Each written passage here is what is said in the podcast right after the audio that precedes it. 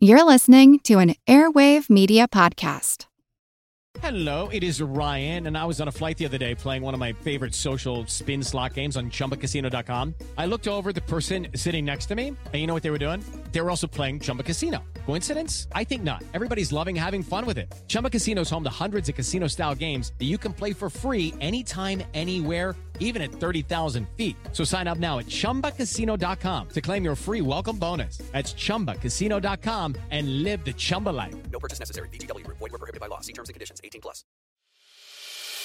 As a longtime foreign correspondent, I've worked in lots of places, but nowhere as important to the world as China. I'm Jane Perlez, former Beijing bureau chief for the New York Times. Join me on my new podcast, Face Off US versus China, where I'll take you behind the scenes in the tumultuous US China relationship. Find Face Off wherever you get your podcasts.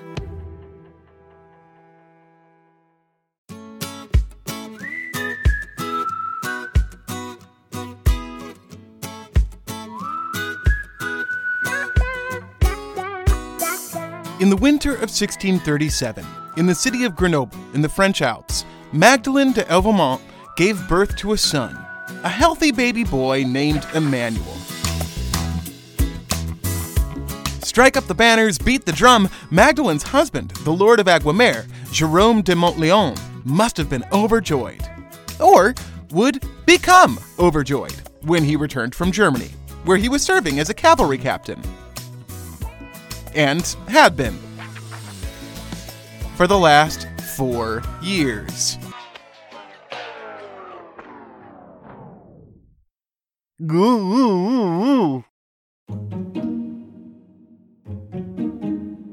It was an awkward set of facts for Magdalene, as well as for Jerome's brothers, Adrian de la Forge and Lord Charles of Bourg-le-Mont who promptly took Magdalene to court to have her child officially bastardized. Must have seemed like an open and shut case. I mean, it might have been better if they knew who the father actually was, but surely they knew who the father couldn't be, and that was Jerome, their brother and Magdalene's husband. Under what scenario could Jerome have fathered a child with his wife when he was hundreds of miles away for several years? Well, Magdalene provided one. She explained that she had been pure and chaste throughout her husband's long absence, but that one night in the early summer, she had left the western window to her bedroom open, fallen asleep, and dreamed of Jerome. In her dream, he had returned from war, and in her dream, she had welcomed him back in the wifely way. The dream was as convincing and as satisfying, if you get me, as the real thing. And when Magdalene awoke in the morning, she found her sheets all shuffled, her limbs akimbo, and the feeling of true conception deep within her womb. It's difficult, from where I'm sitting, to make complete sense of Magdalene's claim, in that it's not clear to me what she was naming as the activating agent of her pregnancy. Was the court to believe that Jerome had somehow visited her in spirit form and fathered Emmanuel ethereally? Or was the child formed from her immaculate imaginings alone? With all the emphasis her account awkwardly put on the west wind or zephyr, there seems to be some insinuation that maybe the air itself played a part? At any rate, obviously nobody was going to buy this story. Not on its own. But lucky for Magdalene, she had witnesses. Not to the event itself, I don't mean that. Magdalene's witnesses were more like experts. Four were doctors from the University of Montpellier, and four were local midwives, all of whom testified that the conception Magdalene described was possible. I don't know what that testimony was based upon because it's not in the record, but theirs was probably not the most compelling anyway. Three more witnesses stood up and swore testimony in support of Magdalene. They were, according to the report, Lady Elizabeth de Elberchet, the wife of Sir Louis of Pontrenal, Lady Louise de Necard, wife of Charles de Albert, Esquire, and Marie de Saulles, wife of Louis Grandsault. Sir Louis and Charles d'Albret were both abroad too, and Louis had died there. Yet Elizabeth, Louise, and Marie had become pregnant in their absences via windy dreams exactly the same way as Magdalene. Huh, what a coincidence!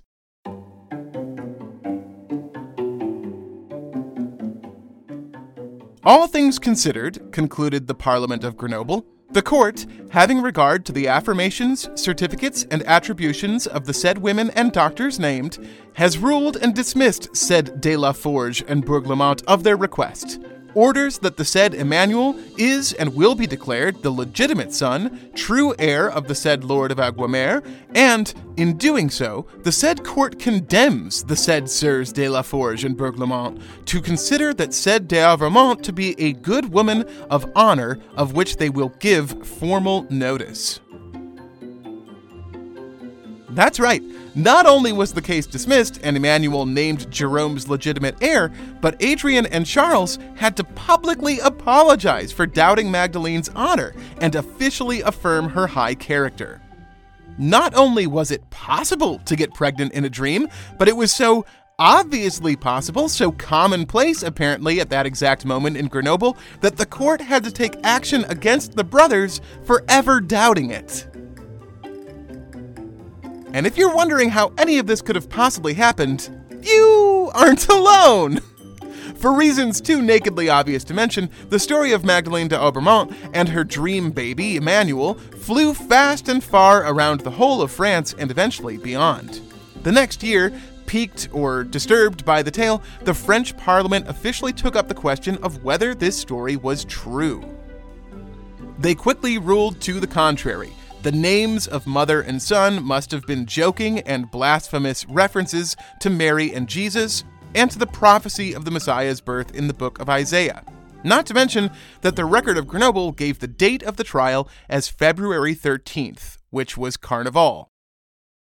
The whole thing must have been a drunken prank, Parliament concluded, and they prohibited the story and ordered all pamphlets containing it destroyed.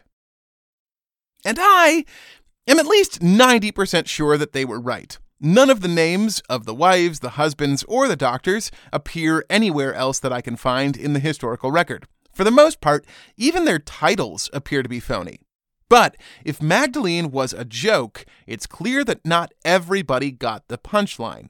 And if Parliament meant to suppress the story, they very much failed. For centuries to come, the case of Magdalene and Emmanuel was repeated in medical books, both popular and academic and numerous physicians and professors debating and considering just how and where babies come about cited the story as a complication or affirmation of their theories. It is, after all, among the most vexing mysteries humanity has ever faced, and it's one that constantly faced back, staring unblinkingly into the eyes of people everywhere. Before death, or even taxes, birth is the surest guarantee in life yet its mechanisms were inscrutable. We've covered the millennia long search for understanding of this subject before, but for today, we're going to look at some more stories like Magdalene's. Stories that saw a gaping hole in our knowledge of childbirth and sought to fill them with hoaxes, lies, and pranks.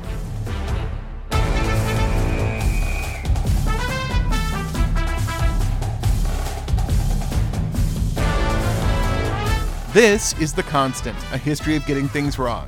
I'm Mark Chrisler. This week's episode Whoa, baby!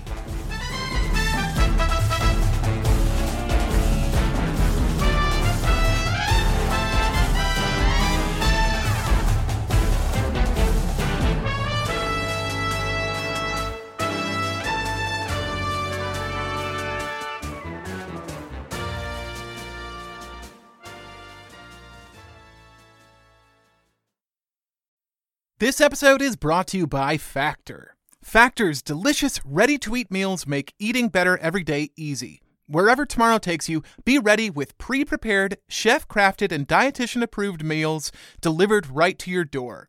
You'll have over 35 different options a week to choose from, including keto, calorie smart, vegan, veggie, and more. And there's even more to enjoy with over 55 nutrition packed add ons that help make your weekly meal planning even more delicious. What are you waiting for? Get started today and have a feel good week of meals ready to go. Fuel up fast with Factor's restaurant quality meals that are ready to heat and eat whenever you are. It's a perfect solution if you're looking for fast, upscale options done easily and it's flexible for your schedule. Get as much or as little as you need by choosing 6 to 18 meals per week. Plus, you can pause or reschedule your deliveries anytime. Factor meals are 100% ready to heat and eat, so there's no prepping, cooking, or cleanup needed. I love these things. I had a pesto pork last night. It was delicious. It comes from one of those little containers that looks like it's going to be a Swanson TV dinner, and you won't believe the quality that comes out of that in just two minutes. Head to factormeals.com slash constant50 and use code constant50 to get 50% off. That's code constant50 at factormeals.com slash constant50 to get 50% off. Lucky Land Casino asking people what's the weirdest place you've gotten lucky? Lucky? In line at the deli, I guess? Aha, in my dentist's office. More than once, actually. Do I have to say? Yes, you do. In the car before my kids' PTA meeting. Really? Yes. Excuse me, what's the weirdest place you've gotten lucky? I never win and tell. Well, there you have it. You can get lucky anywhere playing at LuckyLandSlots.com. Play for free right now. Are you feeling lucky? No purchase necessary. Void where prohibited by law. 18 plus. Terms and conditions apply. See website for details. John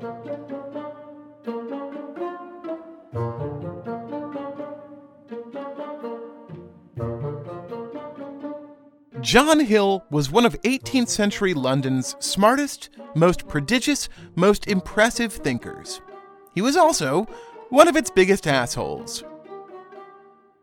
To fully understand who John Hill was, well, honestly, I'm not entirely sure that's possible. But if it were, it would certainly take a lot more time than we have here. He wrote more and on more subjects than potentially anybody ever. I know that's a big claim, but I'm not the first person to make it. And if there's somebody else who could claim the prize from him, I don't know who it would be. He wrote plays, poems, essays, guidebooks, instructional manuals, mathematics treatises, books on botany, taxonomy, animal husbandry, astronomy, geology, mineralogy, chemistry, medicine, microscopy, journalism, acting, philosophy, theology, herbalism, home ec, and so much more. He even authored a popular cookbook. And don't misunderstand, most of these writings, they're legit. He made a lot of important insights and discoveries. Not that you'd know that by reading most accounts of his life, because everyone around John Hill hated him so much that they were sure he was full of shit. They wrote decisively about how full of shit he was, and for the centuries that followed, most people assumed that was true. Let me give you an example. So, John Hill was born in 1714. We don't know for sure where, probably near Cambridgeshire, and we don't know much else about his early life. We know his dad was a parish pastor, and we can be pretty sure John didn't receive any formal education outside of grammar school, which is pretty wild considering his skills as a writer and his deep knowledge of uh, every topic of human inquiry. But anyway, he gets his professional start as an apothecary. He apprentices for a couple of years, learning the trade, which is mostly about producing herbal remedies of little actual use, before setting out on his own and pitching a shop in Westminster. For some reason, his apothecary shop doesn't sustain him for long. Most sources say that it simply wasn't making enough money, but I have a feeling that money was less of an issue than ambition, that John Hill wanted a career with a little more pizzazz. So, for a little while, he tried to get into botany, traveling around England collecting, drying, and preserving rare plants to put into a book that he hoped to sell to subscribers. He couldn't get enough people interested in that, though, so soon he made his next turn, his star turn, as it were, into acting. He became a player at two of London's most esteemed theatres, the Haymarket and Covent Garden. But he was, if reports are to be believed, a terrible performer. Isaac Disraeli said he was so talentless on the stage that he was unable to convincingly convey even his own profession when he played an apothecary in Romeo and Juliet. But if reports are to be believed, is an important caveat because what is clear is that John Hill didn't make a lot of friends in the theater. A couple of years after he quit or was forced out of acting, he wrote a book about how to do properly what he evidently had not, entitled The Actor A Treatise on the Art of Playing, interspersed with theatrical anecdotes, critical remarks on plays, and occasional observations on audiences. The anecdotes, critical remarks, and occasional observations were all acid insults slung at those he had worked with and for. I get the impression that Hill's attacks were not the opening volley, that he was responding to things some of his enemies had already been saying about him. But if the book wasn't the thing that opened the can of worms, it definitely shot the lid clear through to the ceiling.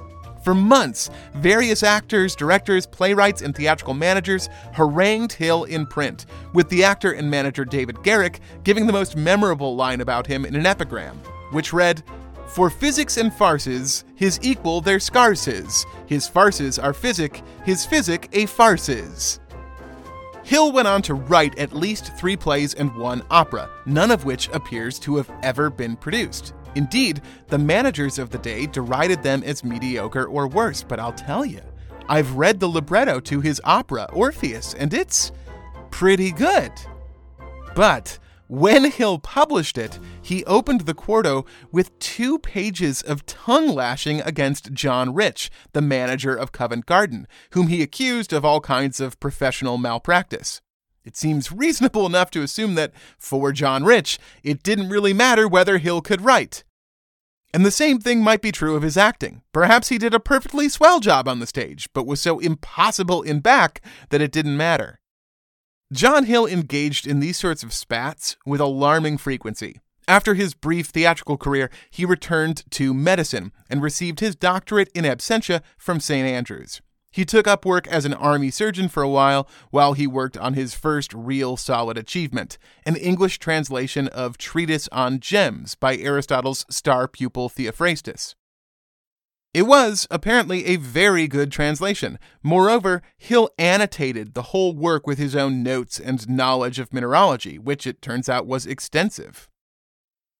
Nobody, to this day, can say where he learned the subject.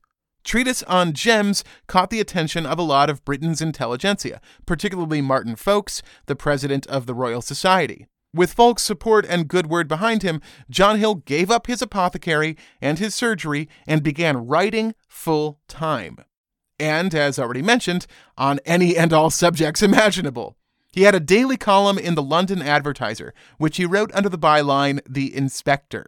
It was sort of the prototype of the modern editorial column, with Hill taking on any subject that flitted across his transom, from mundane daily life to grand philosophical questions and everything in between. The Inspector was immensely popular with readers, and equally as unpopular with writers. The Inspector regularly took pot shots at uh, everything and everyone, including a number of heavy hitting authors of the era. In 1752, he got into a public war of letters with Henry Fielding, the novelist behind the history of Tom Jones, and soon nearly every writer in England was drawn into the fray, including Samuel Johnson, who told King George himself that Hill was a liar, and Christopher Smart, who wrote an entire epic poem to satirize him, which was entitled, and this is so very good, The Hilliad.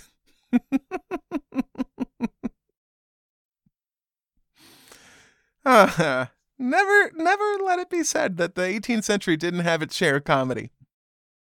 In the Hilliad, again, very good, Smart cast Hill as an apothecary named Hilarios, also quite good, who is transformed into the inspector by a Sibyl, after which he becomes, quote, the universal butt of all mankind. The poem ends with a poetic ode to the immortality of the great artists of history. While love shall live and rapture shall rejoice, fed by the notes of Handel, Arne, and Boyce, while with joint force or humor's droll domain, Cervantes, Fielding, Lucian, Swift shall reign, while thinking figures from the canvas start, and Hogarth is the Garrick of his art. So long, in flat stupidity's extreme, shall Hill, the arch dunce, remain o'er every dunce supreme. That emphasis, it's not mine. He caps locked arch dunce. Hill shot back with his own epic satire, The Smartiad. Very not as good. But he takes the Smartiad to a really dark place. He praises Smart and says everyone talks about what a wonderful writer he is. How nice for him. But he ends with a picture of Smart's fate. Right on, unenvied bard, struggle to rise, and lift thy spreading honors to the skies. A while, indeed, the gaudy influence streams, a while the short lived bright effulgence gleams. But soon shall all this transient blaze retire, thou sink in gloom, and dreadfully expire. Observe thy sentence, and attentive hear. The doom perhaps is not the doom you fear.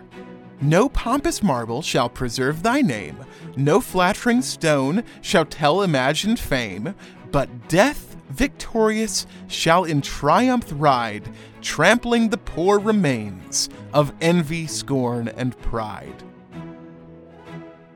In addition to casting Smart into annihilated anonymity, Hill also does a little bit to praise himself. Particularly, he draws a comparison, saying that he, unlike Smart, will soon be a Fellow of the Royal Society. And Hill had every reason to think so. He had published two papers in the Society's journal, Philosophical Transactions. He'd introduced Linnaean taxonomy to the English speaking world. He'd made important observations on the germination of grain. He had discovered the role bees play in pollination and helped invent the compound microscope. He should have been a shoe in with the Royal Society. But when he submitted his name for consideration to the order, he couldn't get three votes in the whole room. Members of the Royal Society pointed to his apothecary days and his books on herbal remedies, which they called quackery. They pointed to his education, if you can call what John Hill had an education. John Hawkins, Samuel Johnson's biographer, wrote he had received no academical education, but his ambition prompting him to be a graduate, he obtained from one of those universities which would scarcely refuse a degree to an apothecary's horse, a diploma for that of a doctor of physic. Still, the main problem with Hill's election to the Society seems to have been the same thing that inhibited his theatrical and his literary careers. Everybody just fucking hated the guy. In his columns and books, he had made snide comments about so many scientists, indeed so many scientific disciplines, that not even his old friend and benefactor, the Society's president, Martin Folkes, was willing to stand up for him. And as you can guess by the Smartiad and the foreword to his opera, John Hill took the disappointment with grace and maturity. Okay, so what he actually did was he started writing angry letters. He denied that he had ever wanted to join the society, said, in fact, that he thought the society was a joke, and to prove it, he published a book entitled A Review of the Works of the Royal Society of London, where he tore apart every last stupid paper they had ever published. And boy, there were a lot of them! Hill's broadside of the Royal Society runs nearly 300 pages long. It includes a paper entitled A Way to Kill Rattlesnakes, which asks that you first capture and restrain the animal, then put a bunch of wild pennyroyal on the end of a stick and shove it in the snake's face. Keep it under the nose for half an hour. The snake will try to avoid it, the author says, so you really have to keep it on him. And, quote, he will be killed by the mere scent of the herb. Hill does a great job pointing out the absurdities of this advice. It takes half an hour to work, if indeed it works, and you have to already have trapped and somehow immobilized the rattlesnake? Then why bother? Hill relates it to an inventor creating a poison paper for killing fleas, which has to be applied manually to the nose. Quoting Hill, the very first old woman he sold a paper to unluckily asked him whether, when she had got the flea, if she should crack it under her nail, it would not be as well. The poor fellow could not but answer that that way would do too, and was so thunderstruck with the objection that he never sold another. Such is the misfortune of a man's applying himself to old women, and being upon the spot and in the way of having impertinent questions asked him. Had he lived in New England or Virginia and only communicated his discovery to a Royal Society, who of all its members would have thought of such a trifling objection to so useful a proposal? He similarly tears apart a method for farming oysters, which begins Find out a proper place for oysters to live in, throw in three or four hundred live ones, and after 20 or 30 years there will be a vast increase of them. What an amazing discovery, writes Hill. We shall venture to give it a character, which is very cautiously to be bestowed on the generality of papers in the works of these authors, which is that it is certainly a truth. He goes on and on, criticizing papers about mermen, as well as regular men who can't be drowned no matter how long they're held underwater, the medical properties of unicorn horns, a theory that birds migrate to the moon. Hey, that sounds familiar. A miraculous method for shrinking fish via the cunning art of malnourishment. And if that weren't spectacularly obvious enough for you, Hill also takes up a paper entitled Incontestable Proofs of a Strange and Surprising Fact namely, that fish will live in water. About which he writes The Royal Society has ever been fond of producing proofs of things that nobody ever doubted. As to such as the world has wanted certainty in, they have very prudently chosen to be silent. They are a prudent body, and as they do not love disputes, in which it is possible they may be proved to be in the wrong, they choose to advance nothing till they are very sure all the world will agree with them in it.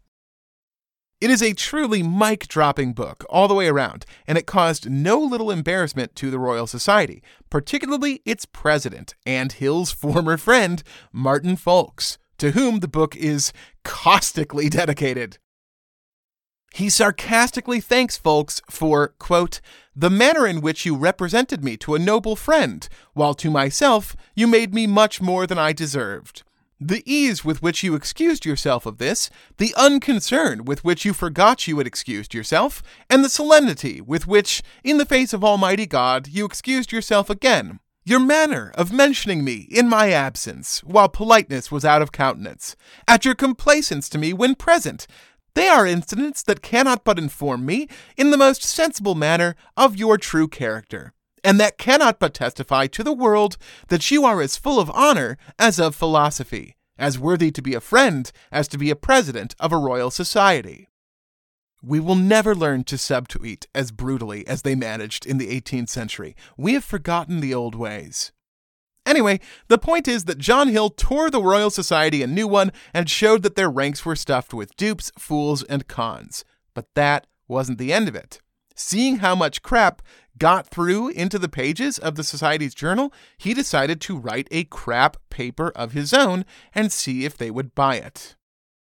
He wrote it under a pseudonym, Abraham Johnson, with the title Lucina Sine Concubitu, a letter humbly addressed to the Royal Society, in which is proved by most incontestable evidence drawn from reason and practice that a woman may conceive and be brought to bed without any commerce with man. Hill lays it on thick right from the jump, writing, Gentlemen, the great encouragement you show to all learned investigations of nature, witness those excellent treatises published every year in your philosophical transactions, laying it on a bit thick there, Hill, emboldens me to lay before you a discovery which, I believe, is entirely new, and which I am sure will equal anything that has been offered to the world since philosophy has been a science.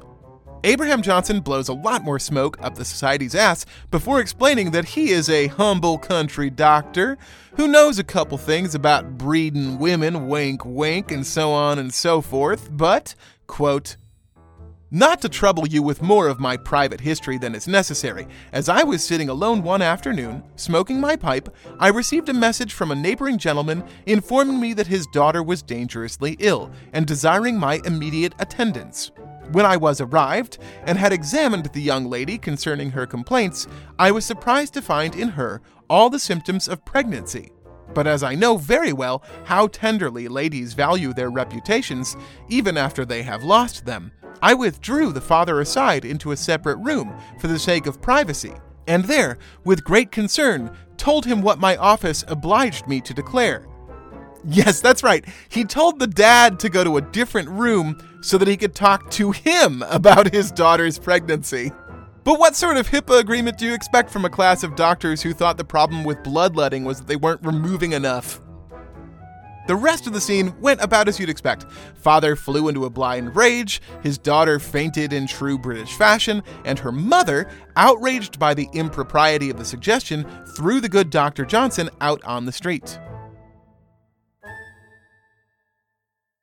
The next morning, he was called back when the young woman went into labor, and, quote again, about five in the afternoon, I conducted into the world the little malicious witness, whose evidence was so fatal to the young lady's character and so necessary to the vindication of mine.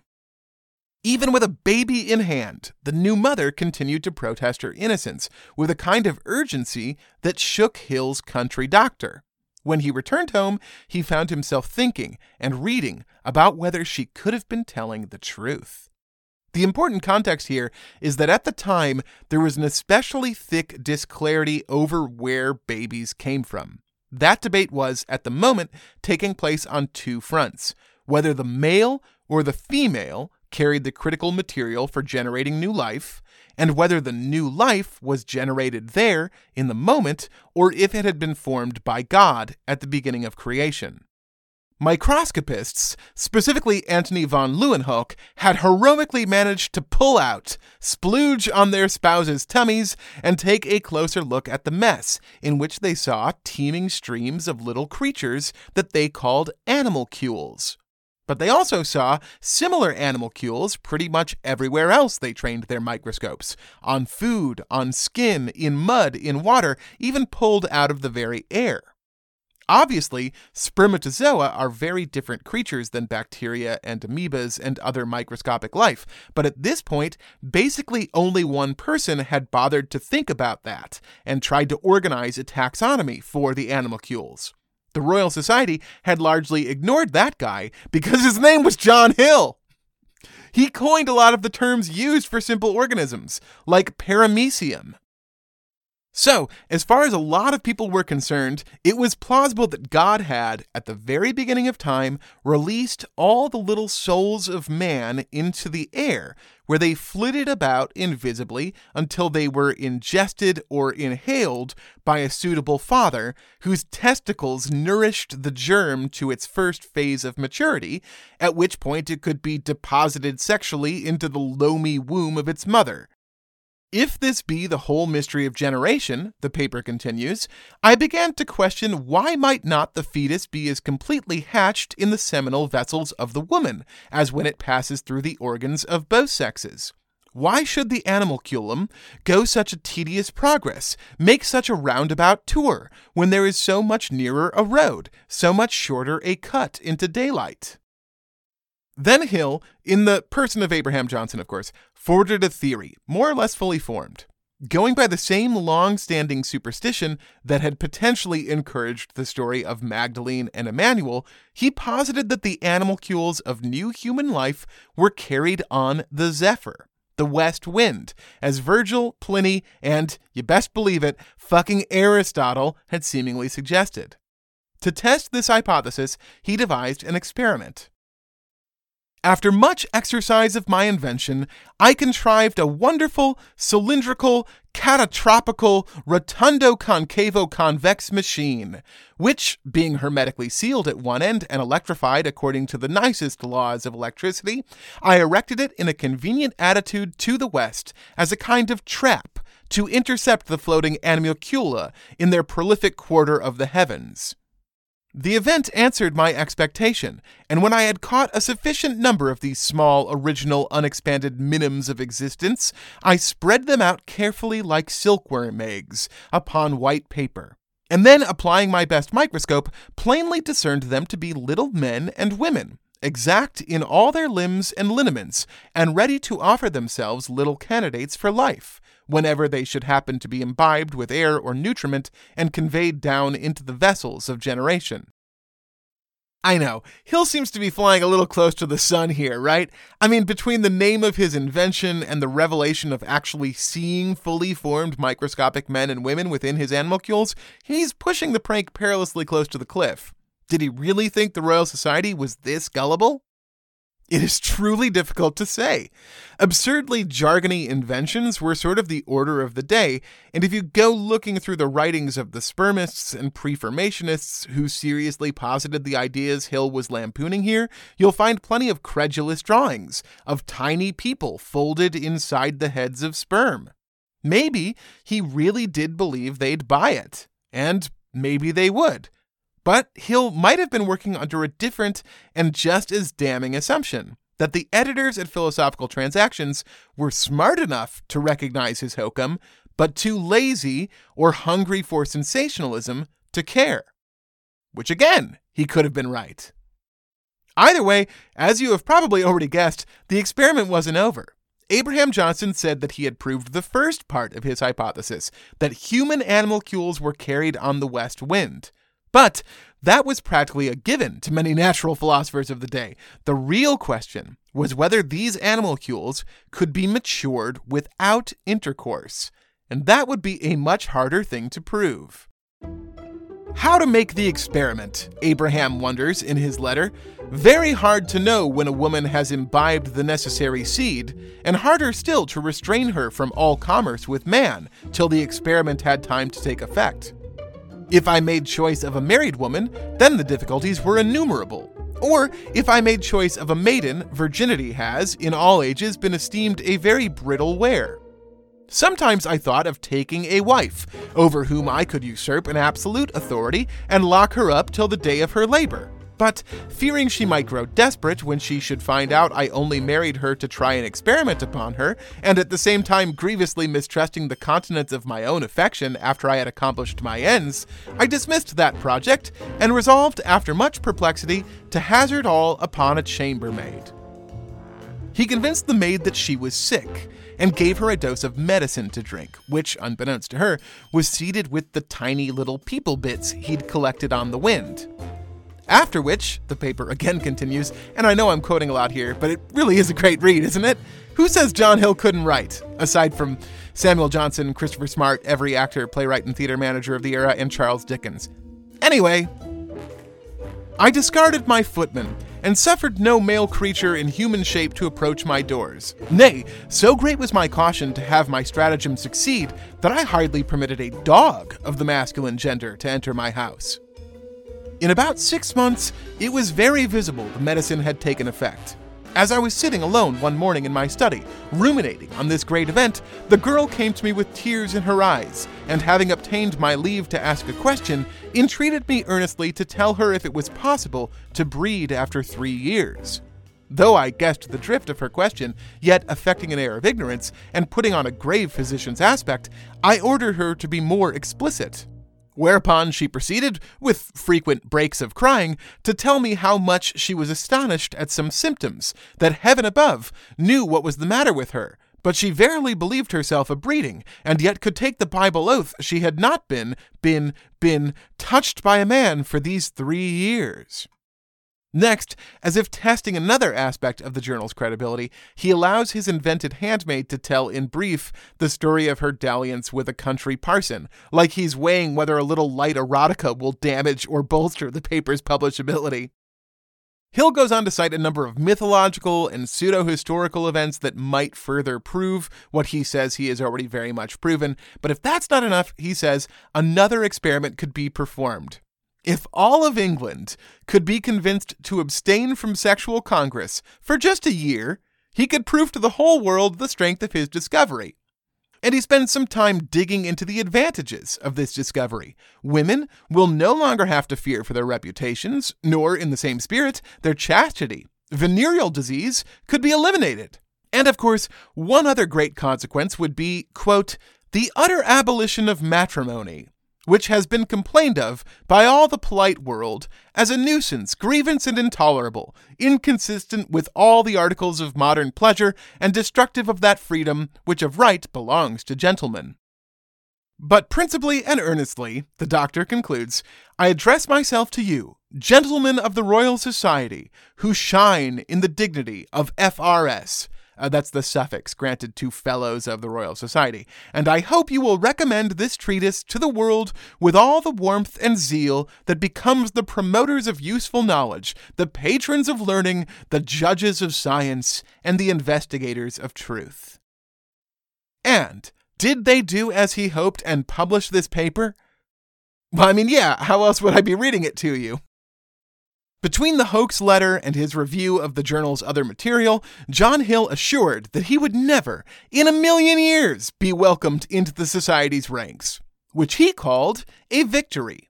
Writing to a French correspondent who mistook him for a member, you are to know that I have the honor not to be a member of the Royal Society of London. What's more impressive, however, is that as much as the scientific establishment of the city hated him, they had to admit that he had made his point. That the Royal Society and its journal, Philosophical Transactions, were too credulous, too sensational, too untrustworthy, and downright gullible, and eventually they undertook reforms to improve this because of him as Isaac Disraeli, who went to great lengths to describe him as a buffoon and a charlatan, eventually admitted. Yet Sir John Hill, this despised man, after all the fertile absurdities of his literary life, performed more for the improvement of the philosophical transactions than any other contemporary. Everybody in 18th century England may have hated John Hill. From my perch here in the 21st century, it's hard not to love him.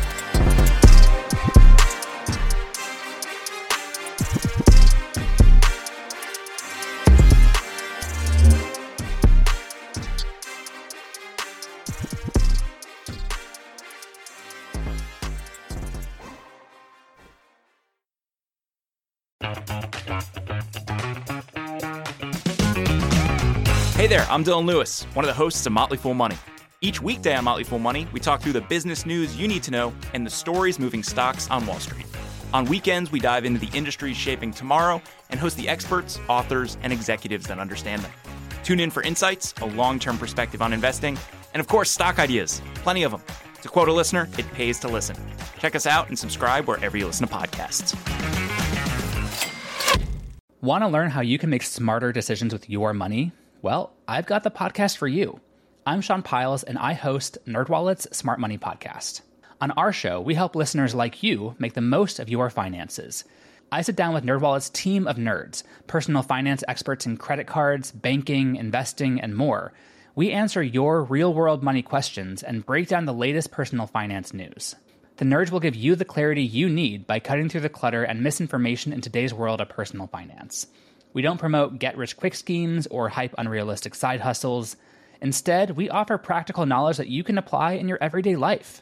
You'll learn about strategies to help you build your wealth, invest wisely, shop for financial products, and plan for major life events.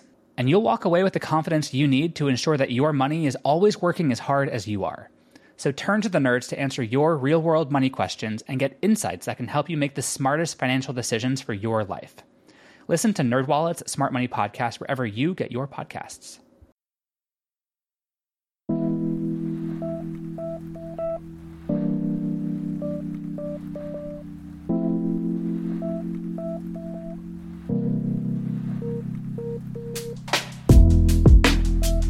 There's this episode of House. Oh, really? This is the kind of lightweight media criticism I usually say for the cold open. Huh. Oh well. So there's this episode of House where a woman comes into the clinic complaining of a headache and is seen by House himself.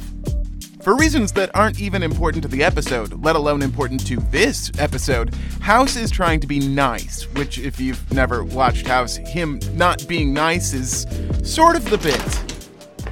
Hi, I'm Greg. Hi, I'm Whitney. Hi, Whitney. How can I help you? I have a terrible headache. Oh, I'm sorry to hear that. Oh, we'll get you fixed up. Is there anything else you need? A bottle of water, coffee? mint tea? No, but that's so nice. Usually the clinic doctors are kind of rushed. If you can't be nice, why be a doctor?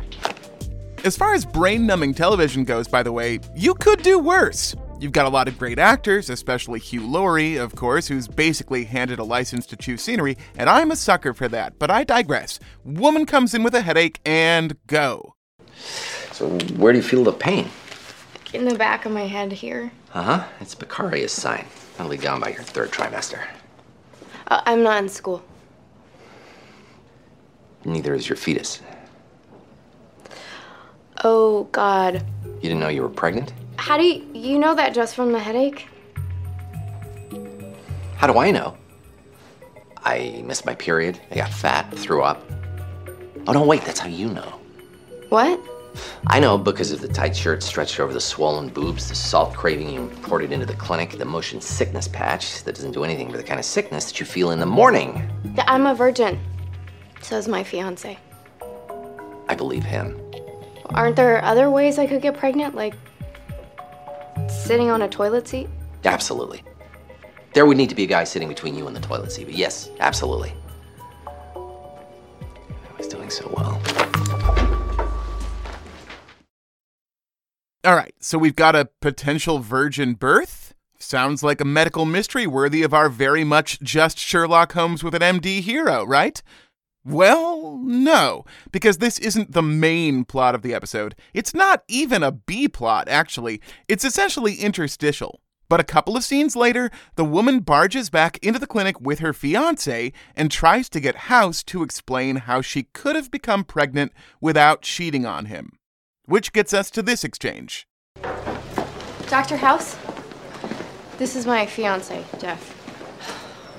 She says you told her you can get pregnant from sitting on a toilet seat.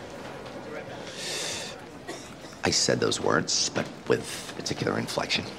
I knew it wasn't true. Well, is there any other way? Isn't it possible? There was a reported case of a Civil War soldier who was shot in the testicles, and the musket ball carried the non musket ball into the uterus of a woman working in a neighboring field. Nine months later, a miracle child was born. Also, maybe she cheated on you. That medical report of the bullet passing through a soldier's scrotum on its way to its final destination within the uterus of a virgin teen who then falls pregnant has followed a course nearly as long and unlikely as the bullet. Over the last century and a half, it has been repeated with various degrees of credulity in newspapers, magazines, books, and medical journals, in addition to potboiler network television medical procedurals. In its most prestigious incarnations, it was recounted in the New York State Journal of Medicine and The Lancet. And in both of those events, it is stated with solemn, earnest seriousness. But it is, of course, a hoax, which has been tracked back to an 1874 article in the American Medical Weekly, written by Dr. Legrand Capers. That name might be the biggest hint that everyone is being played here, and indeed, the byline is the thing that gave the game away, but not by the means you might expect. Legrand Capers, or the Big Pranks, was in fact an actual person, an actual doctor, and indeed a Confederate surgeon who treated soldiers at the Battle of Raymond near Vicksburg on May 12, 1863. Capers' version of events, Legrandly abridged, reads as follows About 3 o'clock p.m., when the battle was raging most furiously, the above mentioned lady and her two daughters, filled with interest and enthusiasm, stood bravely in front of their homestead, ready and eager to minister to their wounded countrymen. In the same moment, a piercing scream from the house reached my ear. I was soon by the side of the young man, and upon examination, found a compound fracture with extensive comminution of the left tibia, the ball having ricocheted from these parts and, in its onward flight, passed through the scrotum, carrying away the left testicle. Scarcely had I finished dressing the wounds of this poor fellow when the estimable matron came running to me in the greatest distress, begging me to go to one of her daughters. Hastening to the house, I found that the eldest of the young daughters had indeed received a most serious wound. A Minié ball had penetrated the left abdominal parietes and was lost in the abdominal cavity, leaving a ragged wound behind. Just 278 days from the date of the receipt of the wound by the Minié ball, I delivered the same young lady of a fine boy, weighing 8 pounds. Although I found the hymen intact in my examination before delivery, I gave no credence to the earnest and oft repeated assertions of the young lady of her innocence and virgin purity. About three weeks from the date of this remarkable birth, I was called to see the child, the grandmother insisting there was something wrong about the genitals. Examination revealed an enlarged, swollen, sensitive scrotum containing on the right side a hard, roughened substance, evidently foreign. I decided upon operating for its removal at once, and in so doing extracted from the scrotum a Minié ball, mashed and battered as if it had met in its flight some hard, unyielding substance. The ball I took from the scrotum of the babe was the identical one which, on the 12th of May, shattered the tibia of my young friend, and in its mutilated condition plunged through his testicle, carrying with it particles of semen and spermatozoa into the abdomen of the young lady, then through her left ovary and into the uterus, in this manner impregnating her. There can be no other solution of the phenomenon. These convictions I expressed to the family and, at their solicitations, visited my young soldier friend, laying the case before him in its proper light. At first, most naturally, he appeared skeptical, but concluded to visit the young mother. Whether convinced or not, he soon married her, ere the little boy had attained his fourth month. As a matter of additional interest, I may mention having received a letter during the past year reporting a happy married state and three children but neither resembling to the same marked degree as the first, our hero, Paterfamilias. Aside from the sheer implausibility of the facts of the story, there are a couple of giveaways that we're looking at a hoax here. The soldier marrying the girl is too cute by half, and Capers probably didn't have to lodge the bullet in the scrotum of the newborn, right? Capers' motive for this caper is evident in the opening lines of his report, which read How common it is nowadays, and how natural, too, for men to tell wonderful stories about the war, their desperate charges, hairbreadth escapes, numbers who have fallen victims to their feats of personal valor, etc., etc. Then every surgeon has performed any number of wonderful operations before unheard of in the annals of surgery.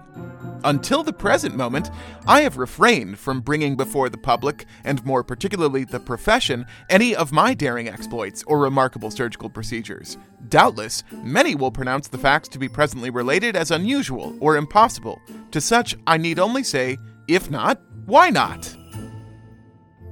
Capers, vexed by the post war world's affinity for tall tales of heroism and medical daring do, invented his story to illustrate his frustration.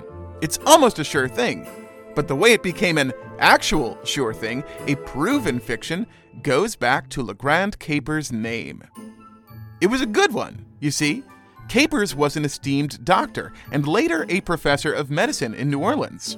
Annoyed as he was by all the boasting, and clever as he must have felt for concocting his satire, he didn't actually want to put his reputation on the line for a joke. So, when he submitted his letter to American Medical Weekly, he did so anonymously. Unluckily for Capers, the editor of American Medical Weekly, Edwin Samuel Gaillard, recognized it for the farce that it was. Even more unluckily, he also recognized Capers' handwriting. When Legrand Capers opened up his copy of American Medical Weekly, he might have been initially pleased to see his article under the title Attention Gynecologists! Notes from the Diary of a Field and Hospital Surgeon, CSA, inside. But he was absolutely mortified to find his name attached to it.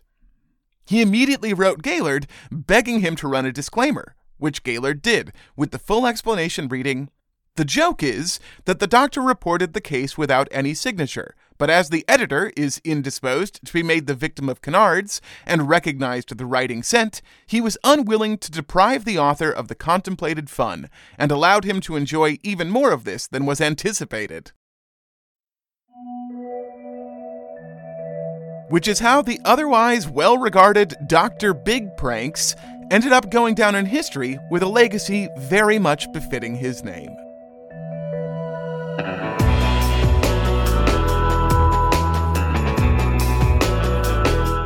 Music for today's episode provided by Epidemic Sound and Blue Dot Sessions. We receive most of the financial support we need to make this show and feed ourselves via patrons who pay to get ad-free and early access to new episodes along with monthly bonus content. If you would like to be one of those patrons, you can head over to patreon.com slash the constant to sign up. Otherwise, do me a favor and tell somebody about the show. Word of mouth is the primary and practically the only way that new people discover the constant. So you can do a favor both for me and a friend by setting up a meet cute for us. Thanks.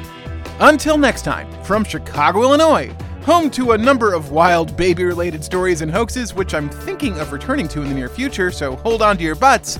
This has been The Constant.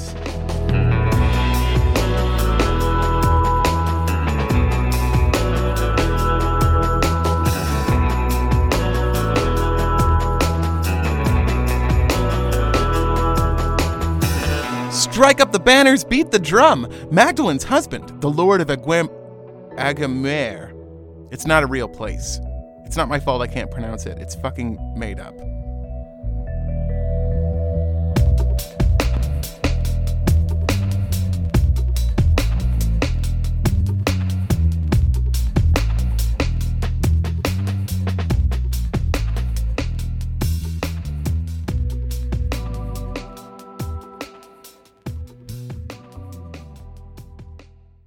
Hi, I'm Neil. And I'm Ken. And we are from the Triviality Podcast, a pub trivia style game show where a lack of seriousness meets a little bit of knowledge. Join us each week for an hour long game of general knowledge trivia featuring special guests from around the world, plus tons of extra themed episodes. If you want to improve your trivia game, or you just want to scream at us in your car when we get easy questions wrong, then we're the show for you. Find Triviality on all your favorite podcast apps. But you know that because you're already listening to a podcast.